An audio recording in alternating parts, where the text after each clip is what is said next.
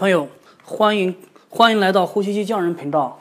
今天跟大家聊一下这个瑞斯曼 S 九 呼吸机的一个一个新的技术。这个新的技术叫做 Climate Control， 这个呢翻译过来中文的意思呢就叫做气候控制。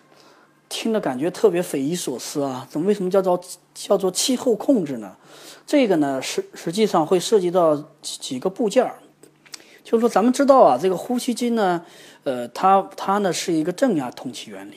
咱们正常人呼吸的时候呢，就是比如说到了冬天了啊，冬天呢，实际上这个外面的空气是比较冷的，然后咱们人体内的温度呢，大概是维持在三十七度左右啊。所以说，这个如果说这个冷空气啊一下子到了体内，到了肺里面，这个人是一般是受不了的，肯定要着凉生病了，甚至还更严重啊。 那怎么办呢？那咱们人体呢，实际上就自备一个湿化器。咱们前面有前面也谈到过这个湿化器啊，这个现在的呼吸机肯定都有湿化器。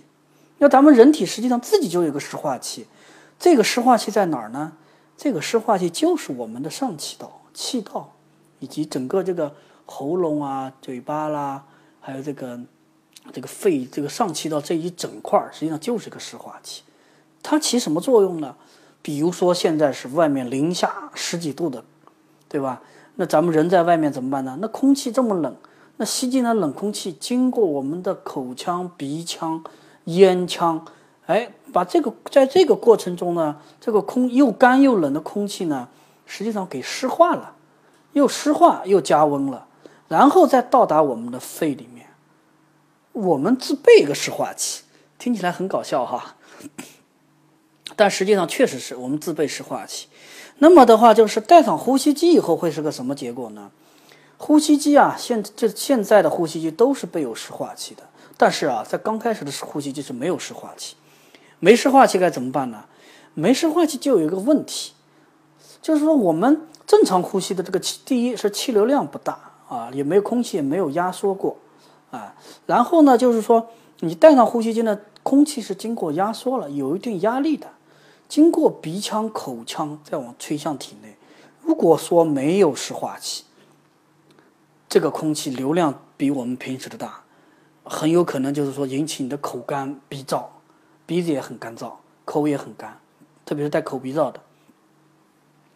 那怎么办呢？那后来就有人发明了这个湿化器。湿化器一个原理是什么呢？它实际上是把这个水啊加热了，加热了，而空气呢从这个水面上走。 进加热之后呢，这个水面呢就会有细小的水蒸气出来。细小的水蒸气出来之后呢，然后空气从上面走，这样空气就富含了这个水分。如果这个空，如果说这个，比如说加热、加温、加湿一段时间呢，这个水甚至是热的。这样的话，这个空气呢吹到我们鼻腔跟口腔里，这就又温又湿的空气，这样就舒适更多。 因为有的人啊，他有比如说有轻微的鼻炎，是吧？如果是冷风一吹，他把他吹感冒了，吹鼻塞了，那这样他就达不到治疗效果了。所以说呢，这个湿化器啊，我经常也说了，就湿化器是这个呼吸机发展史上的一个里程碑啊，里程碑之一吧。哎，湿化器是很普遍。那为什么要这个湿化器这么好？那湿化器有没有什么缺陷呢？有。 缺陷是有的，比如说，比如说咱们冬天了，咱们特别在南方，在宁波，在整个咱们中国江南这一块的这个地方，家里是没有暖气的。你这边湿化器打开了，也有暖湿气流产生了，经过普通管路，再经过面罩吹到人的鼻腔里，那会有个有有什么问题呢？有有一个问题，这个问题就是说是这个管路啊。 管路啊，大多数是普通管路。普通管路呢，它这个外壁、内壁实际上是冷的。然后你这边呢，管路里面的空气是暖湿气流，这么一冷一热呢，就产生一个问题，叫做冷凝水。这个大家学物理都知道，就是锅盖嘛，就是大家小时候可能做饭啊，什么锅盖上面都是水珠啊，那冷锅盖是冷的，水蒸气是热的，一冷一热不就成冷凝水了吗？就是这个原理。 这个原理有什么不好呢？有几个不好哈、啊。第一，有冷凝水的话，晚上有声音，尤其是在咱们这个患者佩戴呼吸机的时候啊，到了深夜真睡眠时候，压力是比较大的，达到十五、十六或者十七左右。这个压力比较大，气流量是大的。如果里面有水的话，会有声音，呼噜呼噜呼噜的声音，就是一个。这个声音呢，有时候你自己没感觉，它把周围人又给吵醒了。特别是一些女女性朋友睡觉比较轻的，这是一个。另外一个呢，这个冷凝水啊。它有点干干扰这个呼吸机的这个压力传导，是吧？比如说咱们这个可以理解嘛，它本身是气流是很通畅的吹的，经过管路、面罩吹到鼻腔。那现在里面有水的话，那多少会阻塞呀、啊，会影响这个压力的直接传导。这个呼吸机判断不出来了，会影响压力损失啊。第三个呢，也就是相对来说比较严重的了。比如说这个水啊，你没有经常清理，这个水把你喷到你的脸上了，喷到你的鼻子上了。冷水啊，半夜你正熟睡了，冷水浇在脸上，浇在鼻，浇在鼻子上，这个感觉容易一下把患者惊醒。所以说这个是最最严重的一条。也就是说，这个冷凝水有三大缺陷，普通管路产生三大缺陷：第一，声音；第二，损失压力；第三，容易喷在人脸上。那该怎么解决呢？解决的办法呀，可能大家有心的朋友大家也猜到了，把管路加温呗。没错，管路加温。管路加温目前来说，加温管路在全世界有三款机器上，三个品牌上有，瑞斯迈、伟康、菲舍派克，他们都有加温管路。那我们今天说的这个瑞斯迈的这个加温管路有有什么不一样呢？不一样在这里。这三款伟康跟菲舍派克，伟康的知道，菲舍派克没见过，但是呢看过一些资料。咳咳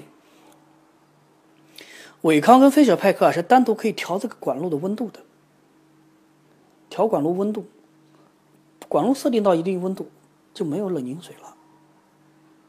那瑞斯迈是怎么样呢？也可以手动调整管路温度跟湿化器的温度，但是伟但但是瑞斯迈还有一个最大的功能就是。气候控制，自动的，说通说说通俗点就是自动控制。自动控制呢，它这个开关呢，默认是打开的。你连上这个加温管路之后呢，开关一看就是自动。然后呢，在那个界面上呢，出现一个温度，这个温度上面图标呢是一个水滴，哎，旁边一个管路，一个温度计，它混在一起的。它上面是一个二十七度、二十六度，你可以调这个温度。这个温度是什么意思呢？它实际上整体调这个。面罩里面温度，管路跟面罩里面的温度的，然后湿化器的湿度是由它自动调调节的，而且它半夜里它会根据这个室内的温度会变。为什么会变呢？因为有时候是这样的，有时候大家也知道，就是晚上睡觉，你可能九十点钟睡觉呢，家里温度还可以，那到了后半夜的话，一个是外面温度，室外温度降了，你室内温度也在降，对吧？那这个时候呢，它这个呼吸机的，它这个瑞斯迈的这个气候控制呢，它的它也会调，它会把这个温度也微微调下来，调起来一点。这就是一个最大的一个优势。就就就是说是通过不仅仅有加温管路，而且是加温管路跟这个湿化器这个调整是自动的，根据周围环境来自动改变的。这怎么实现的呢？它实际上啊，瑞斯迈呼吸机为什么说全球顶尖的呼吸机制造商呢？它技术太多了。它里面有传感器，在这个管路口啊有个传感器，在这个呼吸机里面也有传感器，总共有五个传感器。传感器干什么呢？